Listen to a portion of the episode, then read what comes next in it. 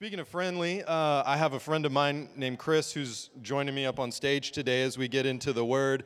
Uh, Chris is one of our awesome worship team members. Uh, say thank you for to Chris for the way he leads us in worship, holding it down on the bass. I heard some of those lines you were playing today. That was pretty good.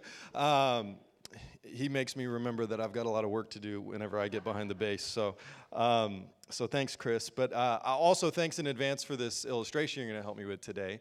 Um, I asked him if he would help me with an illustration. I didn't tell him what it was. He's not going to be happy about it in a minute.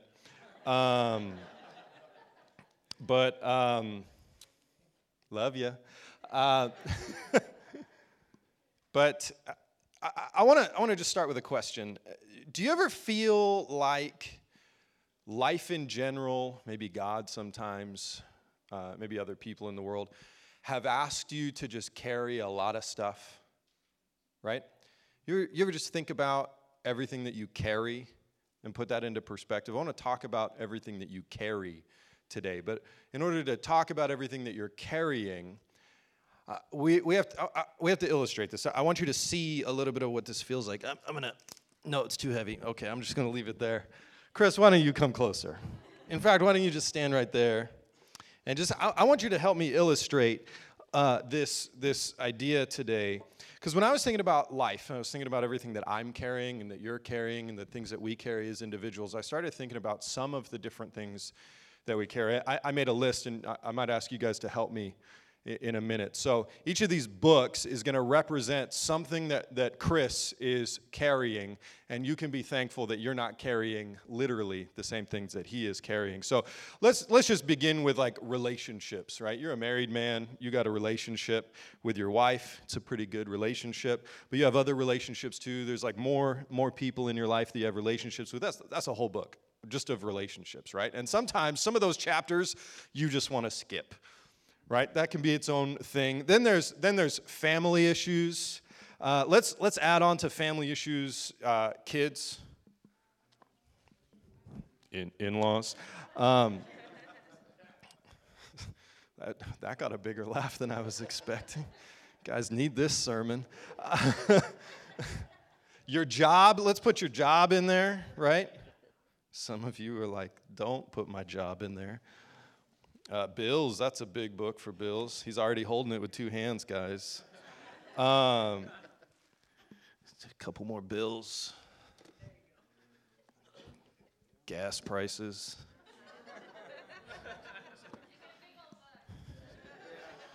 Gas prices.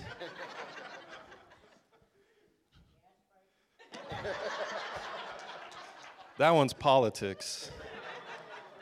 Oh, that one got a groan uh, the war in Ukraine, the lingering trauma of COVID 19. Stop laughing now.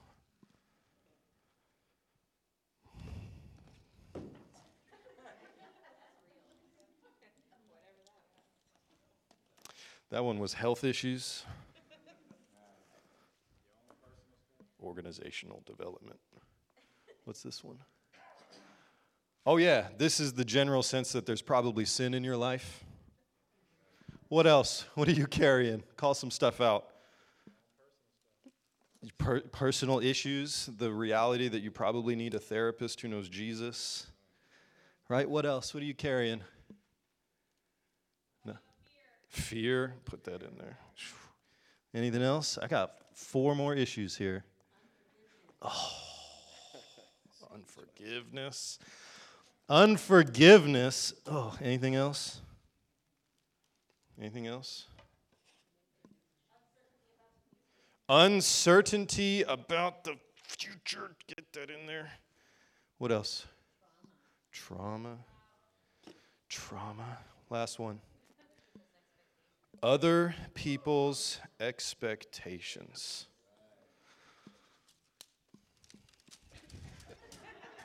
Get that out of here. Oh my gosh. Anybody just need to like go to bed right now?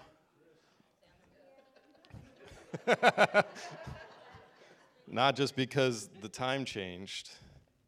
Here's, here's the thing the odds that you can relate to this admittedly silly illustration are pretty high. I started looking at some statistics recently in preparation for this message. A 2021 report from the Kaiser Family Foundation shows that from January to June in the year 2019, 11% of adults in the United States reported symptoms of anxiety and depressive disorder. That was before the world d- did what it did, did, right? So that was January to June of 2019, 11% of adults. By January of 2021, that number had jumped from 11% to 41.1%. So, four in 10 people, give or take, are struggling with depression and anxiety. And this report only focused on anxiety specifically related to health as a result of a global pandemic. It jumped that much in a year. This is, this is a year old study, by the way, because now we're going to add on top of all of that a contentious social and political environment, the threat of potentially World War III, and we, somebody mentioned something about inflated gas prices, right? which who knows when those will go back down. I would guess that more than half of the people in this room and watching this online would be able to say that they are feeling some kind of anxiety and stress right now when they think about the life that they're living. And you've been carrying this for some time because just as the world begins to feel like it's going to, I don't know, maybe you would say open up. Maybe you would say go back to some sense of normal. Maybe you would say we were just discovering a new sense of normal. I heard one person say, right when COVID 19 decided that you could leave your house and go back to normal, the gas prices tell, told you that you were wrong. right? It feels a little bit like it's just one thing after another. And what eventually happens to us as human beings is that we get tired. You getting a little tired? A little bit. Well, I have more to talk about. It's let's let's let's see what Jesus has to say about all of this. There's good news for you. It's coming. Take my time getting there though. Um, in Matthew chapter 11, Jesus says this incredible thing to, to the crowd of people who were listening to him. Starting in verse 28, he says, Come to me, all of you who are weary and burdened, and I will give you rest. Take my take up my yoke and learn from me, because I am lowly and humble in heart, and you will find rest for your souls. For my yoke is easy and my burden is light. So, today, what I want to do is share with you just a simple message that I think will give you, I hope will give you some encouragement and maybe some hope in the middle of your own uh, basket of books that you are carrying. But first, let's put this passage in context. What do you say? Because you just should hold that a little bit longer. Uh, so here's the context Jesus is frustrated because there were people who were listening to him try to teach and do ministry, and there were people who just were absolutely missing the point. So he actually ends up rebuking the crowds of people who were listening to him for their lack of faith. And then he prays this prayer right before the passage of scripture that I read to you a moment ago. And, and here's, here's what he says He says, I praise you, Father, Lord of heaven and earth, because you have hidden these things from the wise and intelligent and revealed them to infants. Yes, Father, because this was your good pleasure. All things have been entrusted to me by my Father. No one knows the Son except the Father, and no one knows the Father except the Son, and anyone to whom the Son desires to reveal him. That's Matthew 11, 25 through 27. Then, right after that, we have the passage that I read to you a moment ago, where Jesus says, Come to me, all of you who are weary and carry heavy burdens. And then he goes on from there and he's taking a walk through some fields with his disciples. It happens to be the Sabbath day. There are a lot of rules surrounding the Sabbath. It's a day of rest for God's people. It was actually designed by God for a, as a gift for God's people, but he believes in this so much that he turned it into he actually made it a command. But then the religious leaders took the word command and they turned it into a, a really rigorous law and they added a bunch of stuff onto it, so much so that you could only walk a certain number of paces on the Sabbath before before you were required to take a rest for a certain amount of time before you could then walk another uh, maximum amount of paces, which was a very small number. Uh, they had turned it into a religious burden for the people. I saw you, t- you took one out of the basket. You cheated. It, he says it won't fit because your hand is, is too big. You found a way. Life found, finds a way. It's gonna. just gonna. He's like, move on. So Jesus is walking through this field on the Sabbath. He starts eating some of the grain from the, the wheat from the fields, and, and the Pharisees see it and they go, Bro, it's the Sabbath. You can't be doing that kind of thing on the Sabbath. What are you, what are you up to? And he schools them on the Sabbath and, and corrects their thinking. You can read the rest of that if you dig into Matthew chapter 12. It's really good. I encourage that you spend some time reading the Bible, especially the stuff that Jesus does and is a part of, which, just for the record, is Genesis to Revelation. Just read the whole book. Uh, but here's what we see is that we see Jesus Jesus is actually making an invitation in the middle of people who don't understand the gift of Jesus' presence in their life. He's, frustrated, but he also understands that this is something that God has designed for it to be this way that only Jesus would reveal the work of God and the kingdom in our lives in a way that we could actually understand. And then he's also committing, he's also calling people or inviting people to commit themselves to religious rules in order to, um, in order to, uh, to live in relationship with God, rather, that, so like have a proper view of the Sabbath, rather than doing things like the Sabbath and religious rules in order to make God happy with you. Jesus, this is what Jesus is trying to restructure for our lives. So, today I just want to talk to you about three ways that God gives us an invitation in this passage that we read to you uh, a, a moment ago. And the first one is something that is going to make Chris very happy. The first invitation is for the weary to find rest in Jesus. And now, I want you to notice something that, that Jesus is not simply hoping that the weary would go to him. He is calling us, that this is an open invitation to all people who are experiencing weariness to find rest in Jesus right? So, for everyone who is working for personal gain and worried if you'll have or if you'll be enough, for everyone who is striving for God's grace and favor or carrying stress or anxiety in your heart or, or pain in some way in your body, uh, who is pressed down by the weight of sin, for all of us, Jesus sees us and then he, he sees us as we are carrying our heavy burden and he actually, he actually makes this invitation to say come to me come to me and Marcus is going to help me out here because I only have one hand available to me. Uh, he, he, says, Come to me and rest. And, and so, so, Chris, would you show our friends what it would look like for you to rest? I give you permission to sit, but I need you to keep holding that because that's still your mess. I'm, I don't want this one to get away from you before it's time. So good. How, how you feeling? If you couldn't hear it, friends online, when he sat down, he went, could you, I think you could hear it from the front four rows. Jesus invites us to rest. It's better like this, isn't it? It's much better just sitting down. Got all your burdens on your lap, not holding them in midair. They're not kind of falling around anymore. Yeah. He's going to begin to get a rhythm of breathing back to normal again. Jesus invites us to sit down, to rest, to breathe. Just like take a breath for a second. This is what grace feels like.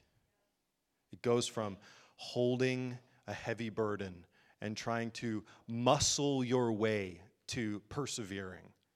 It goes from that to just rest. You don't have to impress Jesus. You don't have to earn his favor or grace. You just get to sit down. Rest allows us to receive the forgiveness, the, the lighting, the lightening of our burden and our load as not as a reward for all of the good work that you've done, but as a free gift. When we put our faith in Jesus, he invites us to sit with him. We, have actually studied this last year as we were studying the first portion of Ephesians. In chapter 2, uh, Paul writes, You are saved by grace, not by his work. Chris didn't get to sit down, but by grace. Just in, in just in case you're wondering, in this illustration, I'm going to play Jesus a couple of times.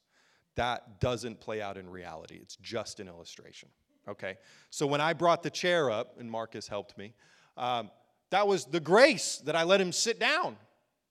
He didn't earn that verse 6, Paul says, He also raised us up and seated us with Him in the heavens in Christ Jesus, so that in the coming ages He might display the immeasurable riches of His grace through His kindness to us in Jesus Christ. For you are saved by grace through faith, and this is not from yourself, it is the gift of God, not from works, so that Chris can't boast.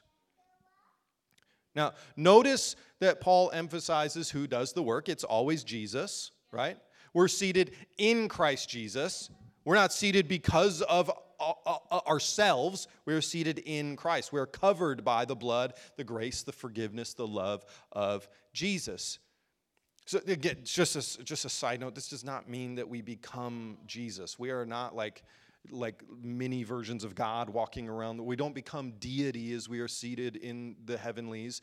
The only reason we can do anything that even mirrors anything near anything that Jesus ever did is because of his grace and the full, fulfilling of and the filling of the Holy Spirit. Right? It's always God. He always gets the credit. Amen?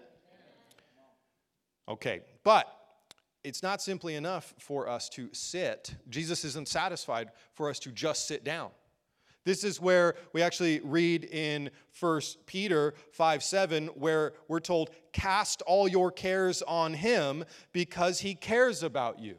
Or in Hebrews 12:1 says, "Since we are surrounded by such a huge crowd of witnesses to the life of faith, let us strip off every weight that slows us down, especially the sin that so easily trips us up, and then let us run with endurance the race that God has set before us." See, when Jesus says, Come to me, all of you who are weary and carry heavy burdens, he, he's inviting Chris to sit down but he's also inviting us to have our burdens removed from us. That's a good word. Now, now this is interesting. You can, you can clap if you need to clap. That's a good word. But this, this is interesting because a lot of times we'll come to Jesus and we'll go, No, no, no, Jesus, I just really need to carry these burdens. I'm thankful for the chair. But I understand you've got a lot on your plate, Jesus. Or I understand that I really actually made this mess myself, right? And Jesus says, Let me carry the burdens. Cast all your cares on him because he cares about you. And I love that God can keep his promise because he never gets weary the way that we get weary when we have to carry our burdens. For example, in Isaiah chapter 40, starting in verse 28, it says, have you never heard? Have you never understood? The Lord is the everlasting God, the creator of all the earth. He never grows weak or weary. No one can measure the depths of his understanding. He gives power to the weak and strength to the powerless. Even youths will become weak and tired, and young men will fall in exhaustion. But those who trust in the Lord will find new strength. They will soar high on wings like eagles. They will run and not grow weary. They will walk and not faint. And so, if you came to church today, or if you didn't even come to church today for whatever reason, and you're joining us online, or you didn't even watch this live and you're watching this later, if you find yourself for whatever reason to be weary and carrying heavy burdens, Jesus is the one inviting you to rest and actual relief. This is Jesus. A, a practical step to respond to this invitation would look something like confession naming any sin that we're carrying, but also naming any burden that we feel is holding us in weariness. Once we've confessed our weariness and our burdens and our sins to Jesus, we then pray, telling Jesus that we place our faith in Him. This is the act of sitting down in the Spirit. God, I, I sit on you. I, I rest on your word. I trust you and I receive your rest and your grace. And then we surrender. We actually give over our burdens, the, the control of our burdens, which, by the way, doesn't always mean that the burden just disappears. We don't actually believe that Jesus will magically take all of your burdens away from you and pay all of your debts. But he'll. Ca- Someone said, mm hmm, like they knew that that was the truth. I believe that God wants his people to prosper. I don't believe that God is a genie. Right? And so sometimes when he says, Let me take that burden from you, let me carry that from for you, and, and you don't have to carry that, what he'll take from you is the fear. What he'll take from you is the shame that you're not enough. And what he'll give you is wisdom so that you know the next step that you're supposed to take. And then sometimes, let's not get this twisted, sometimes, many times, often, he will also give his people miracles. Right? But it was a miracle just that you got to sit. It was a miracle just that you got invited. Because you know what you did to deserve to be invited to sit? Nothing. You didn't deserve it. So we surrender to God's plan for how we will then move forward from rest.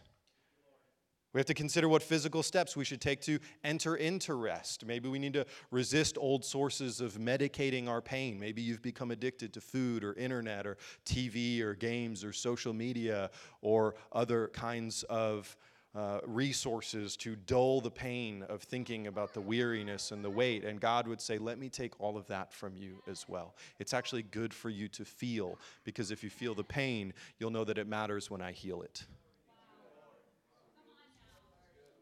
Then I would say that we need to replace habits that weigh us down with habits that bring us life. Read Scripture, pray without ceasing, build relationships with people in your church community who love God, who love the Word, who will walk with you. Sit and rest. Before we move on to the second point, can we just just take a deep breath? Just just one good. Doesn't that feel nice? Jesus is the one who invites us into a place of rest. And that should actually have tangible ramifications on our life. But Jesus is also the one whose invitation is for the stagnant to find fresh purpose in Jesus. Because the thing is, God wants, God wants Chris to sit God wants Chris to rest, but God doesn't want Chris to die here. God's not done with Chris, right? So we are first invited to lay down our burdens and rest, and then we are invited to pick something up. Now, I don't have one of these today as an illustration. Uh, but but what he what he invites us to pick up listen to actually what he says he says take up my yoke just, just for the for the context, do you remember when it was on the screen earlier, Matthew 11, uh, when he, Jesus says, "Take up my yoke," it's Y O K E, not Y O L K. Y O L K is egg yolk, and Jesus does not care if you take up an egg yolk. What Jesus is talking about is a farming implement. This is the kind of uh, implement that maybe you've seen a couple of cows or oxen with, with a big piece of wood that goes over the top of their necks. There's usually two of them, and their heads kind of poke through the middle of it like somebody in the stocks, and, and they are dragging something behind them.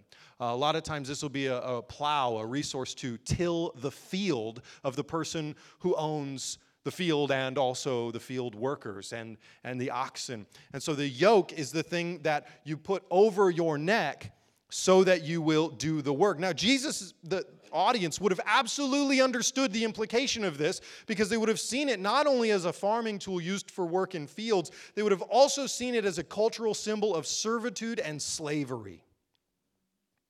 And Jesus used this illustration on purpose because he is inviting us, as he says, Take up my yoke, learn from me, and you will find rest for your souls. He's saying, Where a yoke of the world will bring you more weariness, the yoke that I offer you brings you rest.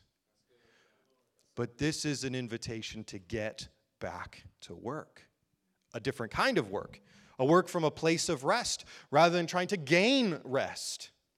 This also means that after receiving rest in Christ, our work must be for Him because we're yoked in Him. It's His yoke, so it's His work. From rest, we begin to work in God's field for His purpose. Ephesians chapter 2 tells us some things about that. Remember about how we're seated in heavenly places with Christ? Well, that passage actually goes on to get to verse 10, and it says, For we are his workmanship, created in Christ Jesus to do good works, which God prepared ahead of time for us to do. So it's not enough that Chris gets to sit down, he also has to get to work. Right? Now, this is the work that we would call the work of evangelism, like in Matthew chapter 9, verse starting in verse 37. The harvest is abundant, but the workers are few. Therefore, pray for the Lord of the harvest to send workers into his harvest. Do the work of evangelists. Share the good news with people. This is what Pastor Danny was leading us in earlier. But then this is also the work of caring for fellow workers. Paul writes about this in Galatians chapter 6. He says, Let us not get tired of doing good. Or uh, uh, one passage, uh, one translation says, Don't grow weary in right doing. For we will reap a harvest at the proper time if we don't give up. Therefore, as we have opportunity, let us work for the good of all, especially for those who belong to the household of faith. So, your work, Chris, as you f- sit in rest, you work from a place of rest God having taken your burdens and saying, buddy, let me worry about this, right? Let me handle all of this. You do my work. And my work is the work of an evangelist and care for the church. And I don't care if you're not a pastor. I don't care if you didn't go to Bible college. I don't care if you've only known me for a minute. Remember the woman at the well? Jesus said, everything that he needed to say to her to bring her into the kingdom, and she became one of the earliest New Testament evangelists. She ran into town and said, Come with me, meet a man who told me everything about me. Because he knew everything about me. And he was offering rest and to carry her burden. And then he sent her to work. There's multiple stories like that, right? But Jesus also tells us to learn from his example. I'm going to make you stand up in just a second here, Chris. Jesus says, Take up my yoke, and he says, Learn from me, because I am lowly and humble in heart, and you will find rest for your souls. The way that Jesus carries the yoke is how we are meant to carry the yoke. And that's significant because that means that Jesus is carrying a yoke. Jesus is not a slave master who does no work, he's a king who invites you to do work with him in his field. If you actually look at the original language here for the word yoke that Jesus is using in the original definition in the Greek, and you, if you dig into the root of this word, one of the actual words, the defining words, is that a yoke is a coupling tool. Because it would, be under, it would be understood to his hearers, his audience, when Jesus says, Take up my yoke, they would have immediately pictured a yoke with two animals' heads in it. And Jesus doesn't say, Take up my yoke, stick your head in this yoke, and start working in my field all by yourself. In fact, he says, Take up my yoke with me, and we'll walk together. Right? Did you catch this? Now, for, when, we, when we illustrate this in a second, um, I'm going to need you to bend down because you're taller than me. Okay? Otherwise, it just won't work as an illustration. Okay? But but have you ever run a three-legged race? We're not going to do it right now. Okay, so not the first time you're going to do it today. But a three-legged race would look like this. We get our, our legs tied together like this, right? And then and then what do we have to do? We have to get to the finish line and and who gets to lead? Neither one of us. Right? What happens if Chris just runs out ahead of me? Chris is taller than me.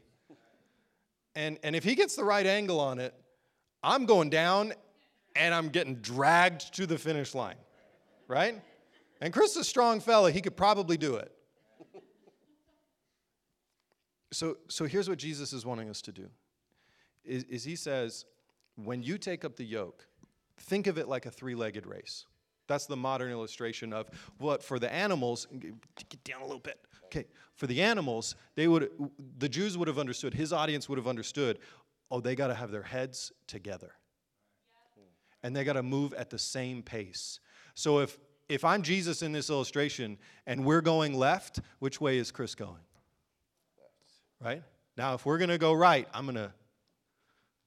Okay? Now, here's what happens Jesus says, Be lowly and humble of heart. That's how I want you to learn from me, right? So, if I'm lowly and humble of heart and Chris decides to stand up tall, what happens? We're not in alignment. Now, if I want to start walking, now I'm dragging him. And in this illustration, I'm Jesus, so I'm stronger than him, right? So use your imagination. But if I start walking and he's not in alignment, I'm either dragging him or he's going to break the yoke. Right? Jesus says, be lowly. Another word uh, in English that gets translated in a lot of our Bibles, it might be in your translation, is gentle. Be gentle, be humble. So Jesus says, when you walk, learn to walk my way. I will be with you. We are we are tied at the hip, at the neck, at the leg. We are together in this. And when I step, you step with me. Don't get out ahead of me and don't get behind me. We will go together. Because Jesus is inviting us into a balanced rhythm of learning his, what Eugene Peterson uh, phrases it in his uh, paraphrase of this text. He calls it, learn the unforced rhythms of grace. This should become easy for you. At, at first, was it easy when you first became a Christian? Was it easy for you to learn how to walk like Jesus? No, you were terrible at it. You were trash at walking in the rhythm of grace. But then you learn to walk. Just like in your physical life, you were terrible at actually walking. But you kept walking. And eventually, you began to learn the rhythm. And then when Jesus is pushing you over this way, you just go that way because that's the way you know. You know how to follow Jesus' lead, right? I mean, I'm directing this guy in all kinds of ways, right? I'm just putting a little pressure on his shoulder right here, and he knows we're just going to go this way. I'm just going to nudge him a little bit this way, and we're going to go this way, right? In fact, why don't I just pat you on the back and tell you you can go actually sit down now and stop making me force you to do stuff? Say thank you to Chris. I couldn't have done that without you, bro. But when Jesus says, Take up my yoke and learn from me, our work is to work and walk with Jesus, not by force, but to be gentle and to be humble. When we try to earn God's favor, we get out of step with Jesus. And we just find that we've lost rest in our souls. If we try to do kingdom work in arrogance and pride, like we've got it all figured out, we get out of step with Jesus and we fail to offer other people the rest that Jesus promises to them. And as we work in Jesus' kingdom, we never have to worry if Jesus is pleased with our work because he's right there with us doing the work. So, if you find that you've been living out of step, if the burden has become heavy in your Christian walk with Jesus, why is this so hard? I thought Jesus was going to make everything about my life easy. Jesus is the one inviting you to come back and learn his rhythm. You need to humble your heart. And I would say this because I love you, because I need to hear it in places in my own life as well.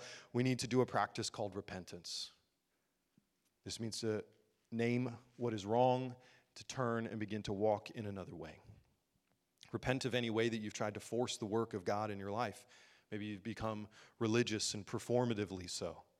Look at me, God. Look at how good I am at working in your name. Or maybe you've tried to force the kingdom of God onto other people you would need to repent of that kind of behavior. Because Jesus doesn't come as an invader, he stands in a field and says, Come and work with me, I'll give you rest. So then you need to engage the working of Jesus or working with Jesus in fresh ways in your life. A great place to start, and I know this is going to sound almost self serving in how practical it is, but a great place to start practicing serving Jesus and working with Jesus is to serve in your local church. Join the greeting team, serve in Life Kids, join the media or the worship team, help out in youth ministry. If you don't know where you'd be good at serving, talk to Pastor Mark. We actually have resources that would help you discover your practical and spiritual gifts. We'd love to help you figure that out. And then another great step is to find ways to serve with your church outside of the church. Sign up to serve at Grace Resource Center. We serve them meals regularly. Organize an outreach event with some friends to meet a practical need in the Antelope Valley, and then invite some church friends to join you in that effort. Or get to know a local barista or server at the Denny's that you like to go to. And once it's not super weird that you would ask this question, offer to pray for them, invite them to church. Do all of those things. But as you serve, remember that we work with Jesus from rest, not to gain God's favor. So Jesus' invitation is for the weary to find rest and for the stagnant to find fresh purpose. And then, and then finally, the third thing that we see here is for the faithful to find a sustainable rhythm of kingdom work. And the final piece of his invitation, Jesus says this For my yoke is easy and my burden is light. See, the work that we are called to do with Jesus is not meant to become its own burden all over again. There's this temptation to, to work uh, or to turn our work with Jesus into some new kind of burden. We make all these rules. This is what the Pharisees were really good at, and there are a lot of us, and there's some of the Pharisees in me as well. There's a lot of us in the church. But the Apostle Paul talks to this. In fact, when, when, when Paul was writing to the Christians in Galatia, he was taking issue at one moment with how they had turned their faith into this kind of like performative religion. And in chapter 3, he says, You foolish Galatians. Paul doesn't pull his punches ever. He says, Who cast a spell on you before whose eyes Jesus Christ was publicly portrayed as crucified? I only want to learn this from you. He goes, Answer this question for me. Did you receive the Spirit by the works of the law or by believing what you heard? Now, obviously, the answer is we didn't receive it by works. We, re- we received the Spirit of God by believing what we heard. And then in verse 3, he says, Are you so foolish that after beginning by the Spirit, are you now finishing by the flesh? Did you experience so much for nothing? In, if in fact it was for nothing, he says, it, it, might as well be that you're discounting your entire journey so far. That when Jesus called you to rest, you get to sit down, and then he says, Cast all your burdens on me. And he says, Let me help you figure this out. Let me do the worrying. And I'm so good, I'm not even going to worry while I'm doing the worrying for you. Let me handle all of that. And then I'm calling you to stand back up and get back to work. Have you forgotten how good it was, how much of a miracle? It is for you to have been invited to sit and work with me that now you've turned it into another kind of religion that is just empty and you're trying to earn something all over again. We enter the kingdom of God in humility and we're given rest and a new way of living. To begin in the spirit and to end in the flesh means that we have gone from rest to performance. We've gone from receiving a gift to trying to earn favor. Jesus says that his yoke is easy and his burden is light. So if it ever stops being easy and light, then God's not the one who changed. He's the same yesterday, today, and forever. Jesus is not simply inviting us into a moment of rest, but into picking up a new rhythm of rest. Remember again what Eugene Peterson says, how he paraphrases it? Walk with me, I will show you the unforced rhythms of grace. It's like rowing a boat. Imagine if you got out to row a boat, you know that it takes work to gain the momentum and get going. And then every now and then, once you get into the rhythm of rowing a boat, you're going to take a rest and your momentum can just carry you. We call that rest Sabbath. You, you will get weary. Eventually, you'll burn out. You won't get to the destination that God has planned for you if you don't regularly rest, but you also have to balance rest and work. And I think this is one of the problems in the church is that there's a lot of Christians who do a lot of resting and expect a lot of other Christians to do a lot of the work in God's name and we go, Yay, look at all the things that we did in the name of Jesus. And you know what Jesus says about the people who say, Yay, look at all of the things that we did in the name of Jesus, but they don't actually themselves do any of the work? At the end of that story, it ends like this These people get to heaven, and Jesus says, I never actually knew you. So you can't come in because you weren't in really to begin with. Because this kingdom is an invitation to rest and work. But there's a lot of other Christians who go, Oh, yeah, I'm called into ministry. I'm going to give my entire life. And they work, work, work, work, work. And they actually create codependent cultures where we say, like ministers say this all the time, we say, Oh, you just sit down and I'll do all of the work of ministry. And like, we'll, we'll do all of the pastoring and shepherding and all the ministry conversations. And we work ourselves to death spiritually and then eventually physically. And then, weirdly, a lot of us, when we die, bitter, blame the church for sucking us dry instead of balancing work and rest. See, we can be wrong on both ends of the spectrum because God wants us to do both work and rest. There will be a day when all of the work will end, all of the tears will dry up, all of the death will stop happening, and we will just get to rest and party and enjoy eternity with God. But friends, a day has not yet come. And so until it has until it comes, we need to work. Because you're a minister of the gospel. You've been set free. Go and tell other people about how you've been set free. You also need to work in your job. Like, work hard as a steward of the gifts and the talents and the resources that God has given you to set an example for others of what it looks like to honor God in your physical work. But we also need to rest. We need spiritual rest from the work of trying to earn God's grace and favor, and we need regular physical rest from all work. I have said the word Sabbath today a lot. And I want to say again today that Sabbath is a gift for you. And God believes in this gift so much that He made it a command. Now, I want, among the things that you walk out of here with today, I want to invite you to think about what it means that God would say if you don't practice Sabbath, a regular day of rest from all the things that you consider work, so that you can enjoy God and His presence and all of the blessings that He's given you. If you don't practice Sabbath regularly, regularly means once a week, one day a week, God would actually say, You're not honoring Him. He would go so far as to say, You're living in sin. And friends, we are terrible at Sabbath in America.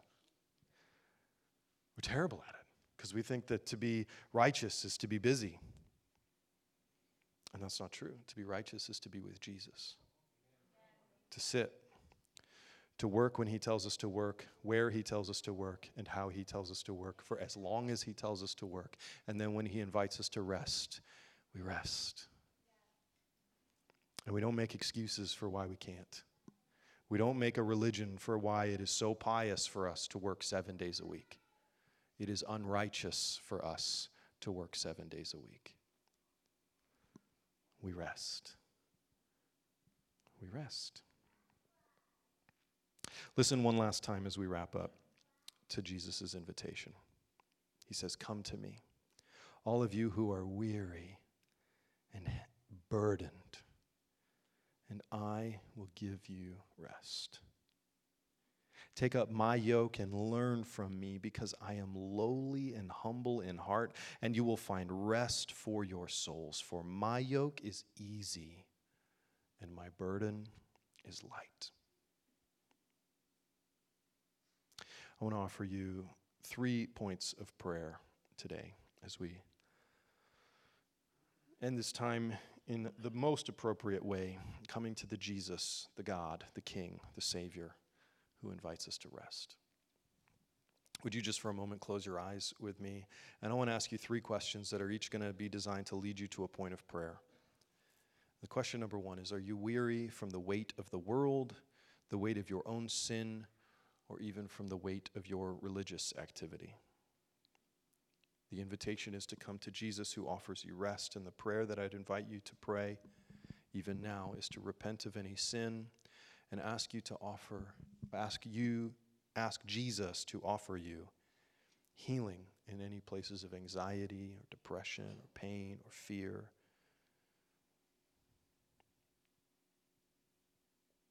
So, Jesus, we come to you today now in this moment. We want to be people who can enter into your rest.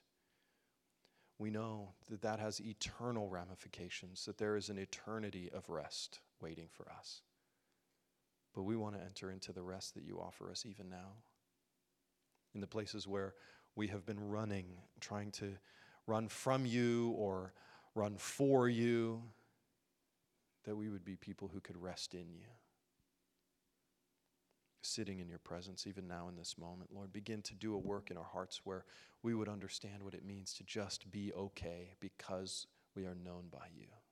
That it is enough to be known by you, to sit with you. God, we hand over our burdens to you as you respond to our heaviness. We thank you that you care more deeply and better than we could care for our needs ourselves. The second question I want to ask you today is if you are stagnant and are you in need of doing kingdom work? That's not me accusing you of being lazy. That's me asking you a question. Are you stagnant? The invitation is to come to Jesus who calls you to yoke yourself to his work. So I'd invite you now to pray for passion and clarity about the work that he would call you to.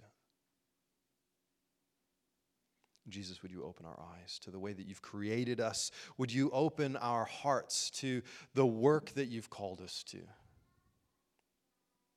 And God, we commit to do your work, your way, in your timing. Thank you for the privilege to be workers in your field. And third, I want to ask you this Do you find yourself trapped under the weight of performative religion? Come back to the freedom in the Spirit of God. Again, I'd invite you to take a moment and repent of any way that you have made your faith about your own comfort or your own glory. There is no condemnation for those who are in Christ Jesus, but there is often a need for us to repent. If there's anything now in this moment that you would need to say to Jesus, I invite you to say these, these words Jesus, we repent. Jesus, Heal my heart. Take my burden. I receive your rest. And I receive your call to your work.